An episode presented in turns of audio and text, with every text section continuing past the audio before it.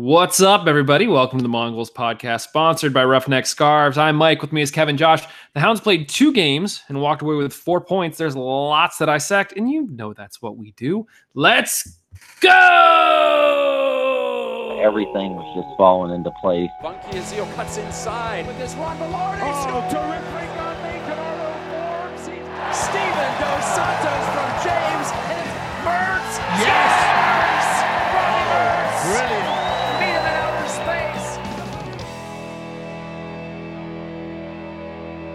For those who missed the show last week, that was our new opening um, with the backing track by Millpool. Their song Doesn't Get Any Better Than This." Millpool, part of Lemon Tree Records, uh, local record label in Pittsburgh. I know I mentioned that we were gonna get uh, Bobby Smith on the show with us this week, and I completely forgot. So, Bobby, if I'm listening, or if you're listening, I apologize. We will try to get you on next week. Um, Josh, you weren't here last week, man. What happened? Where, what, what you been up to? I was being a nerd. I decided to uh so the the the small group of friends I went on vacation with, we decided let's have another little thing and we did a LAN party, which for you people who are not old, uh LAN parties were what we would do before the internet was fast enough to play games on. You would go and hook all the computers together or all your Xbox original Xboxes together and you would just play locally on the local area network. Uh, so that's what we did. So we had a whole night of acting like we were back in the early 90s playing uh, video games. It was fun. Nice. Kev, you were on vacation this weekend? Yeah, we uh, took a long weekend to Asheville. Uh, to got a house in in I don't want to say the forest. It was really just a patch of trees, but the view is of just all trees, which was nice. Um, yeah, got some sweet takeout, got some sweet takeout beers, and I, I, I we tried this. I don't know. I see. I think I'm not well connected to social media or like BuzzFeed new, news articles, but I get the feeling this has been recently going around.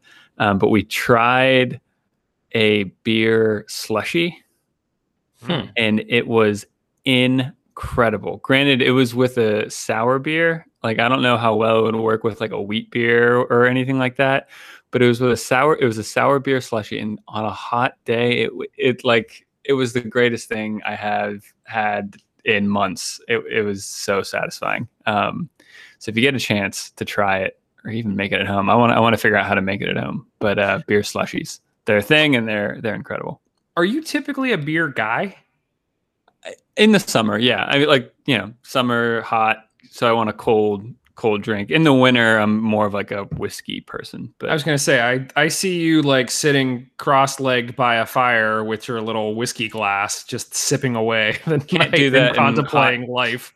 hot humid 95 degree weather in tennessee it just doesn't feel right but uh so yeah no I, I yeah i like beer Good, good, good. I was also off last week, but uh, we didn't really go anywhere. We did sort of a like be a tourist in your own area sort of thing. So I think we spent four out of the five days hiking. We went to the Flight 93 Memorial, which I had never been to, and is awesome. If you get a chance to go, I mean, considering why it's there, it's not awesome, but like the the facilities, the walking paths, the the presentation of sort of what happened. Like I learned a bunch of stuff. Like I thought I knew what happened, and like you get there and you're like, nope, that's not what happened, and and you learn all about it. Um, just really well put together. The kids really enjoyed it. Um, I, they my my middle son like wanted to get a book and learn more about everything that happened on 9/11, which was great. So uh, yeah, it was really cool. If you ever get a chance, um, get out and check it out because I know they've been adding stuff over the years, uh, and it was it was really kind of neat. So yeah, speaking of neat, you know, Kev, you and I talked last week about the outcome of these two games, and we were saying how many points do we think we're going to come away with, and I think you had said that you thought you know four was acceptable, and that's sort of where we ended up. So. Hounds went to Loudoun, walked away with a 2 nothing win and three points. Um, it feels like anytime we have sort of two games in a week, uh, it always feels like you know we're we're going way back, but we're not going far back. And as we're not going so far back, we can't have a victory beverage. So, Josh, please, please. There it is. Sorry. um, I was just waiting. I'm like, I'm thirsty. Come on, hurry up. like wrap this up, Mike. Come on, let's go. Um, we get we get three points at Loudoun. Uh, guys, let's let's do some takeaways here. So, Um, you know, real quick, there were two really quick goals. I think we were sort of going back and forth in sort of our little Slack chat about, you know, what what do we think the score predictions were? And I think two goals in the first 11 minutes really got us excited. One from Duba and one from Fernandez. And then it just sort of like stalled after that. So, Josh, give me a give me a takeaway from this one. Yeah, it's it's kind of becoming a familiar song and dance where it's like, hey, kind of a disappointing match. At least we got three points. I you can't complain about that, but to to get those two goals early in the match was great. But then the rest of the game just felt like it dragged, and then we got a man up. Uh, what, when was that red card? Uh, it was so, right before the half, like Yeah, 46th. the- yeah. And that was the, the second yellow. He gets a red. He gets sent off, and the whole second half we're up a man, and it's like nothing's happening the whole Yeah. second half. It's it's very frustrating to watch this game. Um, but in the end, we we won, so we should be you know happy about it.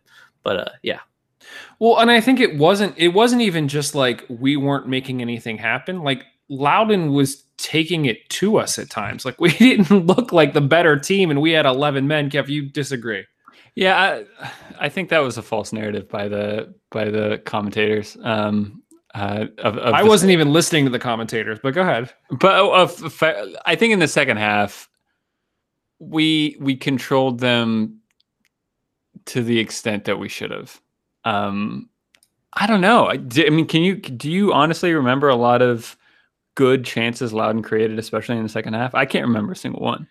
I I remember watching the game and making the comment that I thought Danny Vitiello was like our best player. Like there were times he was making saves in the second half when like when you're up a man, your keeper shouldn't necessarily be making saves. I agree, but I thought in the second half he was mostly doing like really good things on things like corners, coming out and being brave and, and grabbing, you know, a corner in a difficult situation or reading a play and stepping out and being a good sweeper keeper. I thought it was it was more of scenarios like that that I can recall from the Loudoun game and most of his good good moments like one on one or whatever came in the first half. I could be wrong with that. But but no, I, I agree with your sentiment that I think Vitiello, yeah, I, arguably man of the match. I mean, Dos Santos had another really good game, um, but uh, I thought uh, Rivera before he went off was having a really good game. It was unfortunate that he went out with the Yeah. injury. Um, but no, I, I think my my overall sentiment around the game was it, it, it was just about right. Like it, it was it was good. Um, it's hard to complain about a 2 0 away win, no matter what the opposition is. Um, like I said, I felt like obviously you want you want to see us put the pedal to the floor when we're up a man for 45 minutes.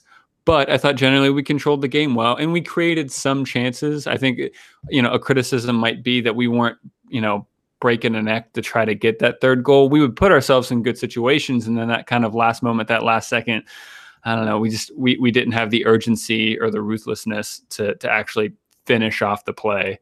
Um, but really, I mean, I think that's, that's the only criticism, you know, and midweek game, it was always going to be weird. We haven't played Loudoun yet. Um, you know, Lilley goes off with a with another. I don't want to say different system, but players playing in different roles than we would normally see. Also with um, more. I mean, it, it wasn't the established, you know, eleven Barnathan at left center back. You know, we I thought he was in midfield and you know a midfielder, and he played pretty well there. Um, you know, Fernandez coming in the starting lineup, Velarde playing in the number ten. Um, so good, good enough. Um, and yeah, I'll I'll pause there. I don't want this to be a monologue. Well, I mean, you know, we- had also talked about this was what our third game in however many days, so we were expecting tired legs. Um, it's yeah, we're we're just sort of in a tough stretch. So I agree. I'm I'm happy that we got the three points, but there's just there's just this small piece that you start to see little trends like passes that are a little too heavy or guys that are lunging at things that you just start to go like is there is there something else here I maybe it's fitness. I I don't. I don't want to sound like a broken record, but I think it's it's fitness issues again, and I think it's more excusable in in, a, in this game where it's a midweek game, um, where you have a few players coming in and out.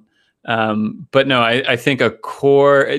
If if I could flip a switch and have one thing fixed and and have just all of the players' fitness levels raised, I think you would see a whole new level out of this team. I think so many things that are just slightly off are due to tired leg. Yeah, like you said, Mike, there's a lot of outstretched legs rather than, you know, it. I think, I mean, I heard it from Klopp, but obviously, I'm sure there's a ton of other managers who have said it before him. But you know, the reason why you commit a foul is because you're late. Like it's not because you know it's it's you're late or you're out of position, and and usually if you're late or if you're out of position, it's because you're late. You know, you're tired and you're not. You know, so you're getting so, and we commit we committed a lot of fouls in this game, and so yeah, I, I the fitness levels I think are still still a concern it was not good. I mean, it, it just. It, I hear what you're saying there, definitely, and and we were lucky not to get scored on in this game, even after we went up a man, uh, because uh, what's his uh, number nine? Uh, Endor. Endor, yeah, yeah, yeah, he was knocking on the door left and right. Like I thought he was going to score. I think I even made the comment to Liz like during the game, like the first couple of minutes, like uh, he's going to score on us before this game's over. Like there's no way he does it. And yeah, it was just luck that he did not get one of those in. Um, and good goalkeeping, honestly. Uh, there was a couple that uh, were pretty close saves. So I'm I'm still surprised though that this ended 2-0. There was one in particular when Endor got in behind the D and it was one on none versus Vitiello. And Vitiello sort of reached out. He tried to chip Vitiello and Vitiello got his paw on it and smacked it away. I thought, yeah, Kev, like you said, I, I think Vitiello might have had man of the match, which is weird to say when you have a two nothing win. But I thought what was interesting, especially early on, Josh, I was with you. I, I was expecting, you know, Endor or Due um, to to put one away because they were just pressing the crap out of our D. Um, but it also felt very much like down the stretch, we could sort of see the differences between teams that are two teams versus teams that are like part of the championship. Because I mean, they're all part of the championship, but I think you know what I mean. They're not a Louisville, they're not a Pittsburgh, they're not an Indy. You have players like Endor who would rather take on three or four guys and score a wonder goal because it makes him look good to the to the one team up in MLS then you go for the team goal. And he had a couple chances where he could have laid off a pass and, and the team would have been in a better situation, but he was looking out, you know, trying to get himself noticed.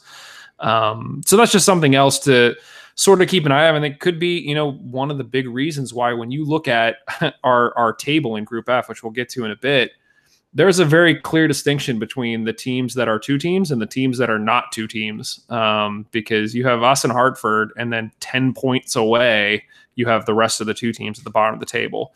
So I still think something weird's happening with Red Bull. I mean, because when when we watched them, especially in the in the away game, and to be fair, when we played them home as well, I still thought they were a good team. I mean, I I don't know what's happening them in, in their last six games or whatever that they've lost, um, but yeah, I mean, I, the caveat I would say with is, is with the Red Bulls. Yeah.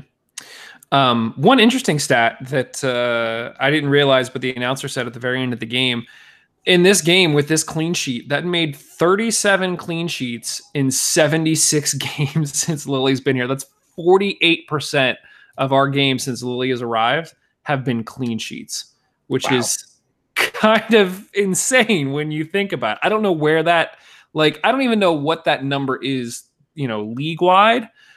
But that was just something that stunned me to think that basically half of our games have been clean sheets is pretty incredible. Is that is that homework for uh, Steve and Justin? Yes. Uh, yeah. You know, no big deal, guys. Just figure out what the average clean sheet record is for the whole league, individual teams, if you could, and then rank them from best to worst. Um, thanks a lot, guys.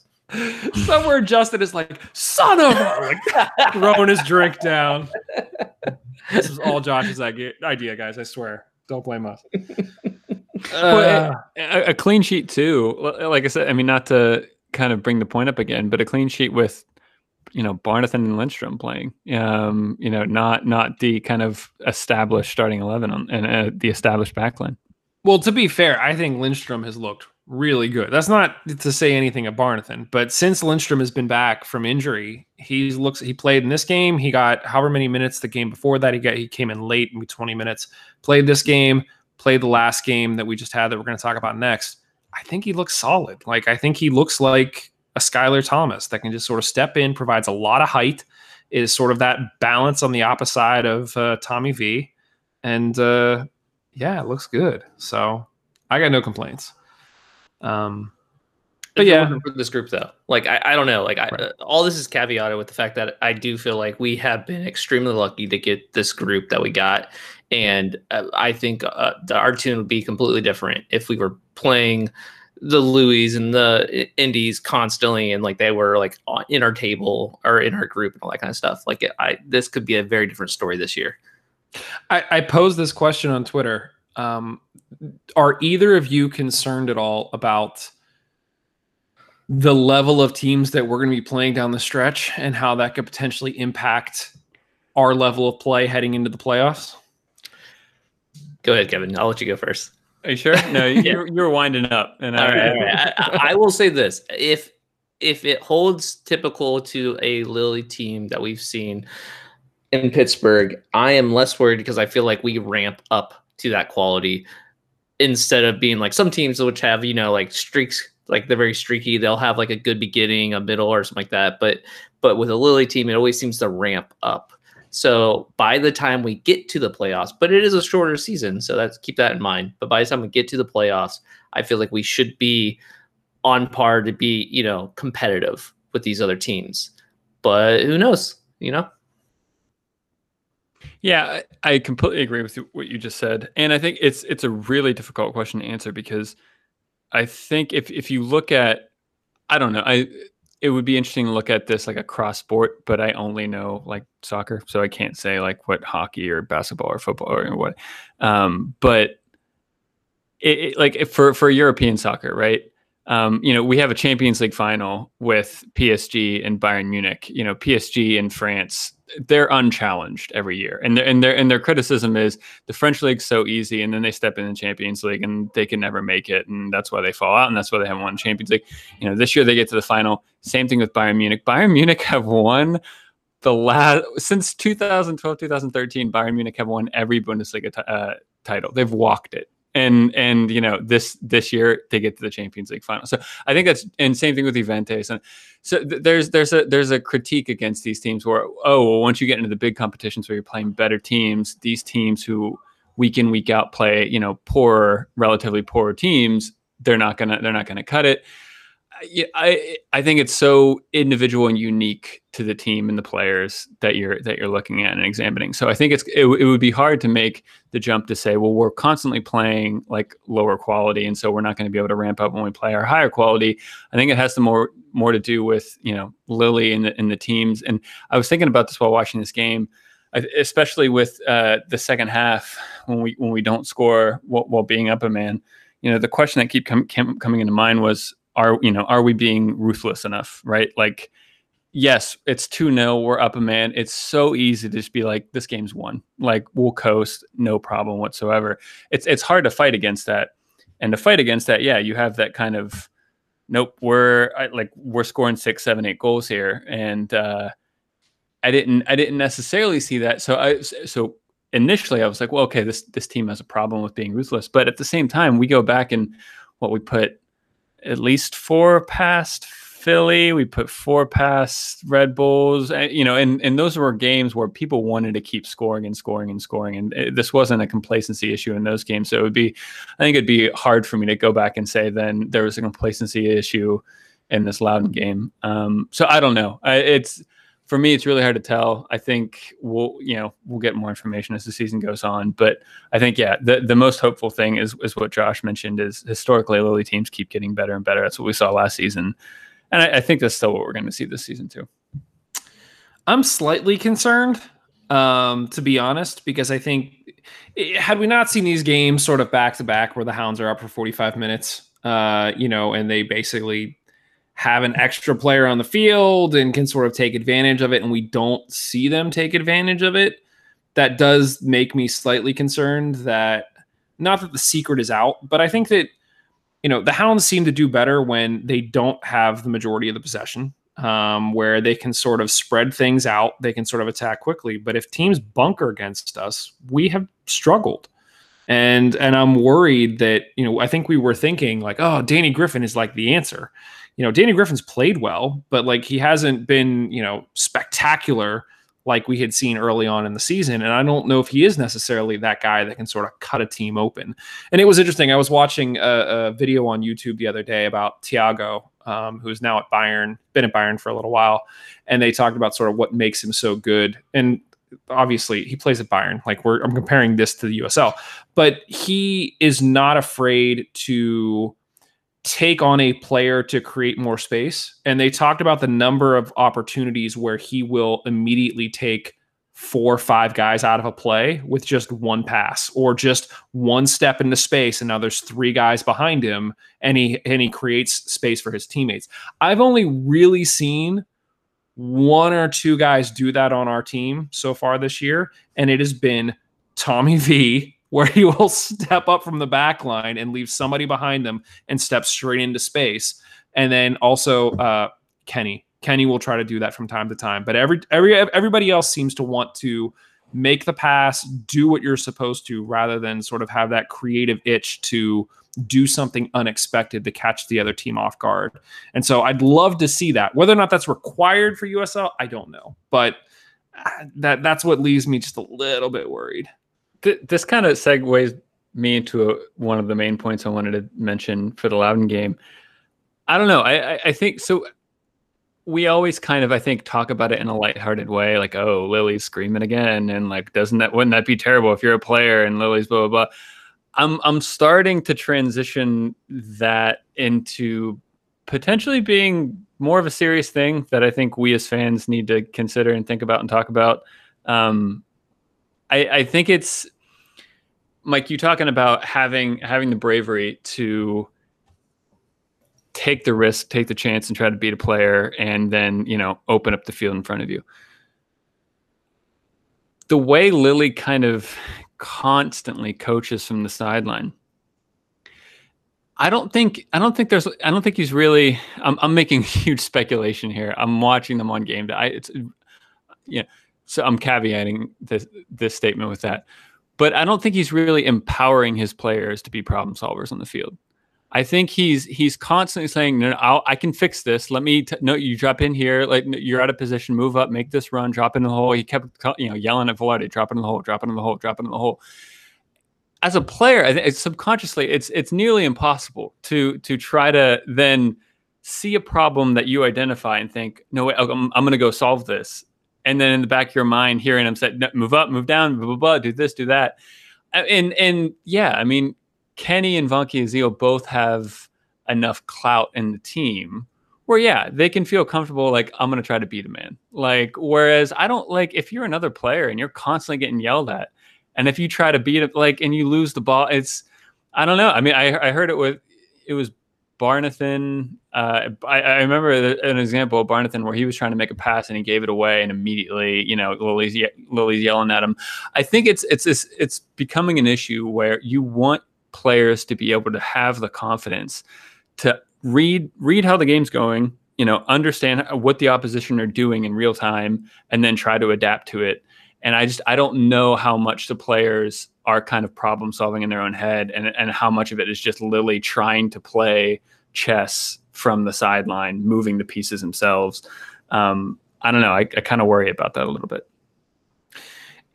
It's it's a weird line, right? Because it's kind of like considering all the success and the teams that we've had since Lilley comes in, like you don't want to say like Lilley, stop doing what you're doing. You're it's right. just yeah. it's just like yeah. And I'm just trying to about, think about like the, the the the the heights we could hit. Maybe I don't know. I and you're right. I mean, like, look at the end of the day, this might th- this like might be what has to be for this for this group of players for for the USL for whatever. Um, in which case, yeah, yeah, I'm I'm completely speaking out of term. Um, but uh, yeah, uh, it's it's just a thought that it has kept popping in my head. Um, yeah, season in particular when there when there's no audience and we can just hear Lilley clearly. It's also weird because like we've talked about before, where like players come back to him.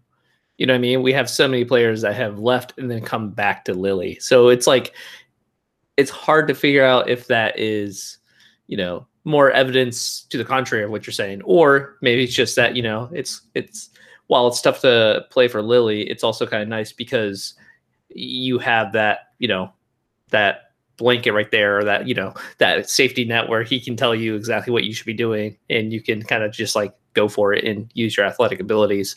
Yeah. Um, but we also have players like Forbes, who is obviously a great technical mind when he plays, and he he has that wherewithal. So yeah, it's it's interesting.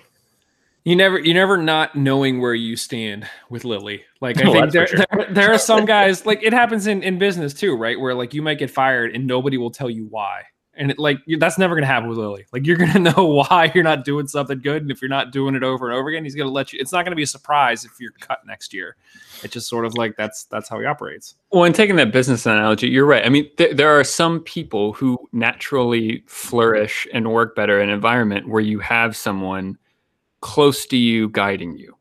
And and that might be the case where this group of players, that's what they need, that's what they respond to, and that's how Lilley, you know, manages them. There's also some people in other work environments where it's it's like, you know, the office space, like, hey Peter, what's it's like just I got this. like I got the TPO reports. I know how to do this. Stop yelling at me about it. You know what I mean? Like so I guess yeah, it all depends on the uh, on the group of, group of players and and how they respond to it. But yeah, no, yeah, th- those are all good points. Yeah. Let's move on to the next game because we did have two this week, like I mentioned. St. Louis came to town, uh, found a way to claw back from being two nothing down and walk away with a two two draw. We have not beaten St. Louis at Highmark Stadium yet, so yeah, I, that's yeah. Um, yeah. Before we get into this, like real quick, because I want to get your takeaways. One thing that never occurred to me until I was watching this game on the screen and I saw sort of the two logos side by side is just how similar the Hounds logo is with the St. Louis logo. And now I can't remember which one came first, but honestly, they're both round. They both have the city at the top and the club name at the bottom. They both have the years in the middle. Somehow, ours is 1999, which is when the team, when the Hounds was founded. St. Louis did the year their city was founded, which is 1764. like, way to reach deep there. And then they both have sort of the secondary symbol in the middle, but otherwise, like, exactly the same logos. Anyway, that's just sort of a side thing. Uh, Josh, you stayed up and watched this game. I went to bed and missed the second half. Why don't we start with you on the takeaways? Yeah, honestly, I, the second half was not fun to watch. I don't know if it was just how late it was or what, but yeah, the second half was frustrating. Uh, and obviously, that goal that they got at the end of this first half was also frustrating. But Yeah. it just kind of felt like the team, it, maybe even both teams to some con- uh, um, extent, were kind of just on autopilot that second half and just was like, okay, going through the motions here. Let's wait for this game to, to end. Um, but yeah, it, it this game, it whereas with Loudoun, I was frustrated to see the Hounds not, you know, attack more after being up a man and just kind of worried that we were going to lose that lead. And this one, that's what exactly what happened was we lost that lead. It, you know, the Hounds kind of stopped attacking. It felt like they were kind of just there. And yeah, we got punished for it. Yeah. The the Hounds started early or started hot early, like we said. They got two goals. Mensa was sort of all over the place early on, was looking hot. He got the uh, sort of heel flick. It was a crazy goal. Like there was a cross into the box. He sort of turned and flicked it behind him, and I couldn't tell if it deflected off the defender or not. And then went off the crossbar, at which point Kyle Morton was on the ground, so Mensa was able to like dive in and finish it. So anytime Mensa gets a goal, you got to be happy for the guy because of the amount of work that he puts into it.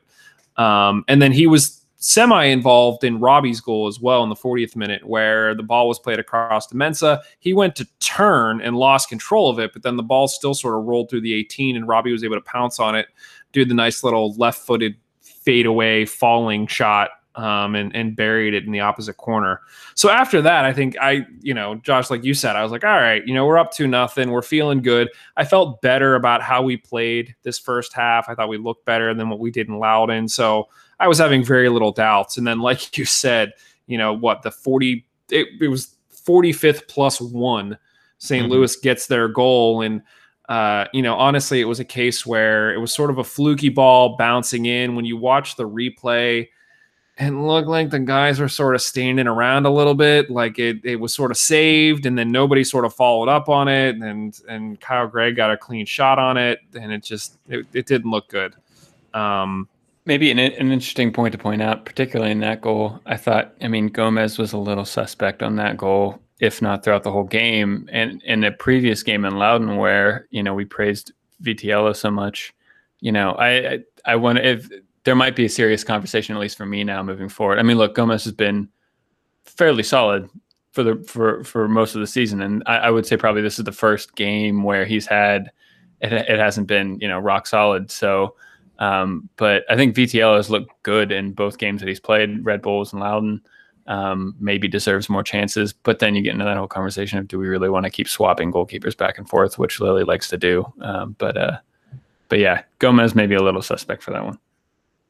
I mean, I felt like, yeah, maybe on the goal, but there, I think it might have been this game where I actually tweeted out that Gomez makes certain things look easy that previous keepers did not. So even just coming out to challenge a crossing ball, Gomez sort of has a presence and sort of a leadership and, and sort of a commanding essence in that box where he he just comes out and makes it look easy. Whereas, you know, I'm thinking just the other opposite end of the field, you have Kyle Morton. And I'm just thinking like just keep pressing the heck out of Kyle Morton because we know if he tries to play it with his feet, it likely is going out of bounds. Like, love the guy, great, but like we've seen flaws in a lot of these keepers over the past few years that I think that Gomez has uh, sort of shown uh, shown. I don't even know what I'm trying to say here. He's been better. So like, but I get I, I get your point, Kev. Um, yeah. So Yeah, that I even the second goal uh, in the second half, it was a um was like I forget how far outside the box with a penalty kick outside the box, and pretty it decent. yeah, and that it looked pretty savable to me. Like he, it's not like he got you know tricked diving the wrong way or something like that. He he dove the right direction. It just managed to get in before he could get to it, and I I don't know. That was kind of upsetting to see that too, especially since you know we had been ahead and it felt like it should have been able to be put away. And seeing that goal go in was very heartbreaking. Yeah, I agree. One other thing that I noticed in this first half, and it's sort of been the story of the season for me a little bit, is it seems like when we do a better job of winning the second ball, the Hounds dominate games. And this was a case where we were not winning the second ball. We would go up, we'd win a lot of headers, but then those headers would drop to somebody in St. Louis. And I think when you play a system like this, you know, where you have sort of the big men up front, you have the big men in back, you're sort of banking on any sort of long balls, you're going to try to take control of them, right? So you have um, like a Skyler or or a Mark Lindstrom that are going to win headers that are coming in at the D, even Tommy V. And you need somebody there to then pull those balls down, control them, and go the other way. And if you don't, that's when the other team can can cause some problems for you. And it's the same thing offensively, right? Where we've talked about where it's great having somebody like a Mensah or like a Duba up top, where they win the first ball, um, and maybe they're knocking it down to somebody like you know a Robbie or a Danny Griffin that are streaking and get that second ball. And just this game, we were just not winning the second balls. Um, and I don't know how you fix that. That feels like that's much more like a tactical positioning sort of thing, um, which is not just like play better, but uh, something I would like to see us clean up here down the stretch of these last seven games. So I, would- I would say a positive thing. Um, I was really happy to see looking at the highlights because yeah, I didn't get a chance to watch this game, but um, in in the highlights leading up to the goals, we we const we had we had good numbers attacking the. Oh, yeah. Um, I think the first goal, uh, you know, we had three people like crashing the net, and and the second goal similar. I mean, it, it- yeah, Griffin was following up if if Mertz you know dropped it off or something. Um, so I think i- i- in a historically, I remember last season in particular that being a, a criticism of mine of Lilley, where um, yeah, it, just too many times it felt like it was like Neco Brett or Dos Santos by themselves trying to do it all. Um, but here with with the kind of attacking minded midfielders that we have in Mertz and Griffin and Velarde, um, yeah, they're not they're not afraid to crash uh, the 18 and make late runs in the box, and and that, I think that's really benefited from. I don't know. I mean, and speaking of like stats, it, it it seems like we're scoring a higher number of goals than we historically have been. I mean, Josh, I remember last what last time you mentioned like yeah, the goal difference we've had is is ridiculous. Um, and I, I think you know that it has to be a, in, in large contribution to just the number of people that we're committing forward. Yeah, I mean, and uh, to be frank, the the quality of the teams that we're playing uh, also helps our Yeah. goal differential a lot. Um, we didn't have the majority of the possession this game. Uh, I mean, pretty much, I think our stats, as far as like just looking at the general stats of the game, we were kind of uh, the lower team on all the stats. Essentially, shots on goal, I think might have been the only thing I remember being a little bit more evenly. Nope, never mind. Uh, Louisville I mean, St. Louis was uh, 17 shots. We had uh, 10. So, yeah. Yeah. Our goal differential is currently 14, which is second in the league only to Phoenix, who have an 18 goal differential. So, yeah, we've been scoring a lot of goals and not giving up a lot, um, which is good. But, uh, but yeah, I don't know. Josh, how did you pass the, uh, what was it, three hours of rain delay? Uh, watching a storm because that storm was terrible. We got nothing out here. Like, there was Yeah. literally, we had no rain at all. It was crazy. Um, yeah, it, it's from all reports, it's just like one of the worst storms in Highmark as far as like d- during a game that uh we have seen like a top three. I think I f- think Devo said that, but uh, but yeah, so it, it it's a terrible storm. So I was out on the porch for some of it until the wind got a little bit too heavy and the rain was kind of pushing into the house or in, under the porch. I was like, okay, let's go back inside. Uh, yeah, making uh some cocktails. That was fun. Uh, and then the game started up again. It's like, all right, let's go. Um, but yeah, it, it was interesting to see. So, you know, a lot of games in a row, tired legs. That big of a break, though, you kind of does that help or hurt the players to get a second wind? And uh, as far as the substitutions go, you would think it helped because no one used five subs. Either team did. We used three. Um, St. Louis used two. So it, it was definitely interesting to think of it that way. Be like, oh, there's hardly any subs. Kind of makes sense. But at the same time, like, why wouldn't I, I? Okay, this goes back to our fact that we don't really have as much depth as we would like to because of injuries and uh, players uh, still not being here yet. But uh, yeah, it would have been nice to see us be able to take advantage of that delay and use all the substitutions and kind of have more oomph behind the ball in the second half. But it didn't happen. it makes me slightly concerned because it sounds almost like what you're saying and what I'd sort of expect is mental. Like, you know, we talked about St. Louis's first goal coming in like stoppage time of the first half.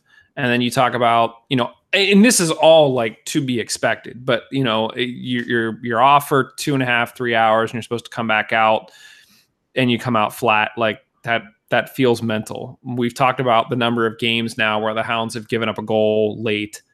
That's mental. So like again, I look, we're in first place in group F. We're going to talk about the table here in just a second, but uh it's a little concerning. But I think, you know, it's also our job to sort of look for these kind of things and point out things that uh, might be concerning even though maybe they're not as concerning as we thought. So, I would say this game was mental, maybe, but in general, I do think it is fitness. Going back to what Kevin said, like it does feel like this is all fitness based. Our issues are um, just not being able to close out games. You know, hounds were not exactly uh, strangers to that, so it, it's it's that issue. Uh, strong starts, weak finishes, and for this one, it, maybe you're right. Mental uh, exhaustion. It could also Yeah. be it just because it is late and you're you're kind of like, ah, this game's still going on. So it, that is kind of still a fitness issue as well. Yeah, for sure. Let's talk a little bit about the table, gentlemen. I know it feels like it's too early, but honestly, we've got seven games left. I know, you know, the Steel Army. I guess one other thing, real quick, about that game, I missed it, but the Steel Army tweeted out that it was great seeing, I guess, Toby and uh, Lilley hugging it out after the game was over. So that's always good to see. You know, we miss Toby. But um, back to the table, we are currently at the top of Group F with 16 points. Like I said, we're tied with Hartford, but we've played two more games than they have. We got 16 point. Red Bulls are in third with six points. So, like I said, we're 10 points ahead. We have seven games left. Three are against Hartford, two against Loudoun, one against Red Bulls, two against Philly. The obvious question at this point to me is just are either of you concerned about us not making the playoffs at this point? No, I, I think we make the playoffs. I am interested to see how we look against Hartford. That is an opponent like they're the other, you know, top contender in our group. So obviously they're the ones that we we have the most opportunity with by having those three games against them. If if we're able to win those, if we're better than Hartford, then there's there's no doubt that we're at the top of the table, obviously. So yeah. Hartford has had a few games that have been postponed uh, yeah. with Philly. And I don't know if those games will be played or not. We've talked about uh, you know, for some of these games where the case may be COVID, they may just not play them, and the the the tiebreaker might just end up being goal differential instead of points. So, um, so you know, keep an eye on that as the season unfolds. But Kev, you're not concerned at all about us not making the playoffs? No, I mean, because it would it would take either the Red Bulls or Loudoun to mount a. I mean, they would have to win all their games essentially. At, at, at the rate and we'd have to collapse. Exactly. At, at, the rate that we're going, Red Bull Red Bulls or Loudoun would have to win all their games, and uh, and we would have to lose more than we would win. I, I haven't done the math on that, but that sounds about right. Um, I think the also important thing is, I mean, out of the seven games, four at home, which yeah. that's the side of the scale you want to be on. Um, and yeah, I mean, Hartford is still the question mark around here, but I don't know. I mean, I've seen enough enough of Loudoun now. I'm not. I, I, I feel like we can go and beat them two more times that we play them. Um, Beth Steel, not worried about it at all. You know, la- last game of the season at home. Um, Red Bulls have been capitulating a little bit, so Hartford is really the only question mark around it. So no, I mean, I, I think as far as making the playoffs, we'll be fine. Um, yeah, I just hit a cliff and I didn't know where I was going to go next with it. you throw yourself off the cliff and you keep going, Kev. Yep. Um, well, okay. I mean, you guys are both talking about Hartford. Next up is Hartford, Friday night, 7 p.m. We head to Hartford. So, just to give you a little bit of background, because, um, you know, like we said, Justin and Steve might end up doing a preview show for this one. Recently, Hartford beat the Red Bulls 2 to 1, and then they drew 2 2 with Loudoun. So, if you're looking for sort of a comparison, yes, you know, we beat Red Bulls. Red Bulls also beat us. Um, and you know, we did win two nothing against Loudoun. Uh, Loudoun sort of mounted a late comeback in that game. I know a lot of people were watching that one. I think they scored both goals after the 80th minute. Hartford was up two nothing.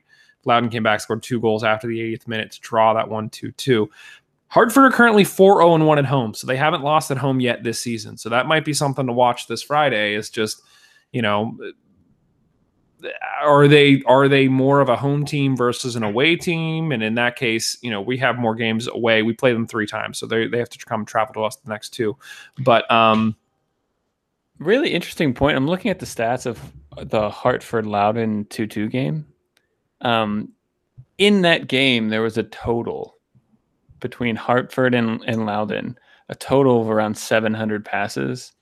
In our game against Loudoun, there's well over a thousand. I mean, so I mean, it, thinking about how much we move the ball and how much Loudoun moved the ball in the game uh, midweek, you know, and just take away, you know, around 400 passes. That's the game. It's kind of crazy to think about. Like there, there wasn't a lot of seemingly from the numbers. Didn't watch a lick of it, obviously, but um, you know, I don't know. It's kind of interesting. I mean, what what sort of lead? I mean, is that just sort of a lot of back and forth direct play, like sort of a lot of balls over the top, and you just sort of hope and pray. That's what makes me think because there was still Hartford still got six shots on target, and Loudoun got four shots on target. Yeah. Um, so they were still, you know, they were having shots and and testing keepers, and um, so yeah, I mean, I, I, there was also what I'm counting it up now. There's also 36 fouls. So yeah, I watched some of this game and it was not the the prettiest game, and the fact that Hartford was able to come back at the very end there in the 89th minute, and uh, I'm sorry, yeah, yeah. Wait, I thought Loudoun was winning the whole oh, game. no, no, no, you're right. I'm sorry. Yeah, yeah, Loudoun yeah. was up. Hartford came Yeah, back in the 80th. because I was Yeah, yeah. excited because I'm like I want Loudoun to win because you know, Yeah. obviously Hartford has two games in hand and all that jazz. So I was hoping for Loudoun to win, and the fact that Hartford came back and scored an 85th and the 89th just made me throw my hands up and go. "Mm." But Yeah. it, still, one point is still better than three points. So Yeah. could both of the both of Hartford's goals came off of set pieces by Nagelstad. So he's the one to watch for on Friday. He didn't score both of them. The first one, it was a set piece and he put it in the back of the net. The second one hit the crossbar and they had a player trailing and he headed it into the net. So he came on as a sub. But just something to keep in mind, like let's let's keep the uh, fouls at around, you know, 20, 30 yards out at a minimum, guys, because you know they were pretty lethal against Loudoun. So something to watch out for. Guys, thoughts on this one? Predictions? How how are we feeling about this? We've all sort of said that Hartford is sort of it's ridiculous to say like they're like the last test for us, you know, heading into the heading into the offseason. We have to play them 3 times. They're the only one of the teams that we have left to play that we haven't played yet. Are you nervous? Are you confident? Kev, you and I talked a while back ago about, you know, maybe it was an after show. No, I I can't think remember. it was an after show. Yeah. Yeah, where it was like, are you excited to go in and win, or are you nervous not to lose? And I think that's a good way to think about this one. Josh, do you feel that you are excited to go in and win, or are you nervous to not lose this one? Um, I'm excited more than nervous, but at the same time, I'm looking at a little bit farther out, like kind of like macro, I guess you would say. Like I, I'm more just interested in seeing how this plays out because I do think it's going to be a fun, interesting, like you know, hey, this is a good test, and we can see where we stand here, and it's it's a game that feels more important than the rest of these group stages games. I felt, um, even against the you know big hitters like Indy and Louis those games were outside of our group, so kind of felt like not friendlies because the points mattered, but it, it didn't feel as important as a game against an in group. And all of our in group games have been against two teams who are not, you know, exactly been the best opponents. So this is the first one that feels like it, it is in a very important game. It's, you know, six point swing essentially, and it, it should be fun to watch. So I'm excited for it. Kev, are you excited or nervous? Uh, excited for the same reasons I think that Josh mentioned, but I think also it's because we have such a big buffer. I think if Red Bulls were, you know, sniffing at our heels and there was a two point gap, I think I'd be a lot more nervous for this game. But I Sure. think I feel, I feel comfortable enough now that, you know, with the quality of this team and with the quality of Lilley and where we're at in the table, I feel very confident that, yeah, we'll, we'll make the playoffs. So in that regard, there's a lot of the fear gone from that. Um, but you're, yeah, you're right. I, I think I th- this this could be I don't know. This could be the shot in the arm that we need. Um, like how Josh was mentioning, because of how this table stands, we I don't want to say we can artificially create um, like importance uh, around this game because there is importance around this game. There is, as Josh mentioned, a, potential kind of six point swing. Um, I'm hoping that that level of importance will, will bring everyone's game up because it does feel against St. Louis and against Loudoun, it, it felt like not we were going through the motions, and it could have, you know, it, it could have been because of tired legs, three games in eight days or whatever. Um, but it, it felt like we were, I don't know, we, we weren't we weren't at it. We weren't sharp mentally. We weren't sharp physically. Um, and hopefully, uh, you know, a game of maybe higher importance will bring that out of us. Uh, and yeah, I think Hartford could be could be that game. Yeah, I agree. The guys get almost a full week of rest after a lot of back and forth games, especially, you know, ending sort of whatever, however many games it was in a short period of time on Saturday. You then have, you know, the rain delay and then it's a late game and you're exhausted. So now they get some rest. They got to travel to Hartford. Um, I think you're right. This is a new team. So you're not going in with any sort of preconceived notions of like, ah, well, you know, we beat these guys four nothing last time. So we're just going to walk all over them. Um, so they're going to get up for the game. They know that Hartford's right behind them in the table. and uh, and it'll be interesting. I think if if Hartford plays sort of a really direct game, we could end up in sort of one of those back and forth games that I know Lilley doesn't like, but I also think could suit us well, where it's much more open. They're not sort of sitting back on D. And uh, we could see a bit of a high scoring match here, which could be really entertaining. So I think in that regard, I've talked my way into being excited about this one as opposed to being nervous. So, um, real quick, let's do some score predictions and then get out of here. Josh, what do you think? Oh, I'm going to be boring. Just do the normal 2 1 hounds. Kev? Say 2 0 Hounds. I'm going to say 3 1 Hounds. Um, and I think Duba scores, and that's why we win. Because when Duba scores, we win. That's just what happens. I mean, not anymore. Oh, we draw. Uh-uh. yeah. He scores. Yeah. The St. Louis game, I thought it was Mensah and Mertz. Oh, Was yeah, that's true. Yeah, yeah, it was meant that. Okay, Yeah. you're right. You're Yeah. right. I'm sorry. I thought it was Duba. We still got that. All right, good. Thanks. You just crushed my spirit. For the I know. I was like, oh wait, that's not true anymore. Derp.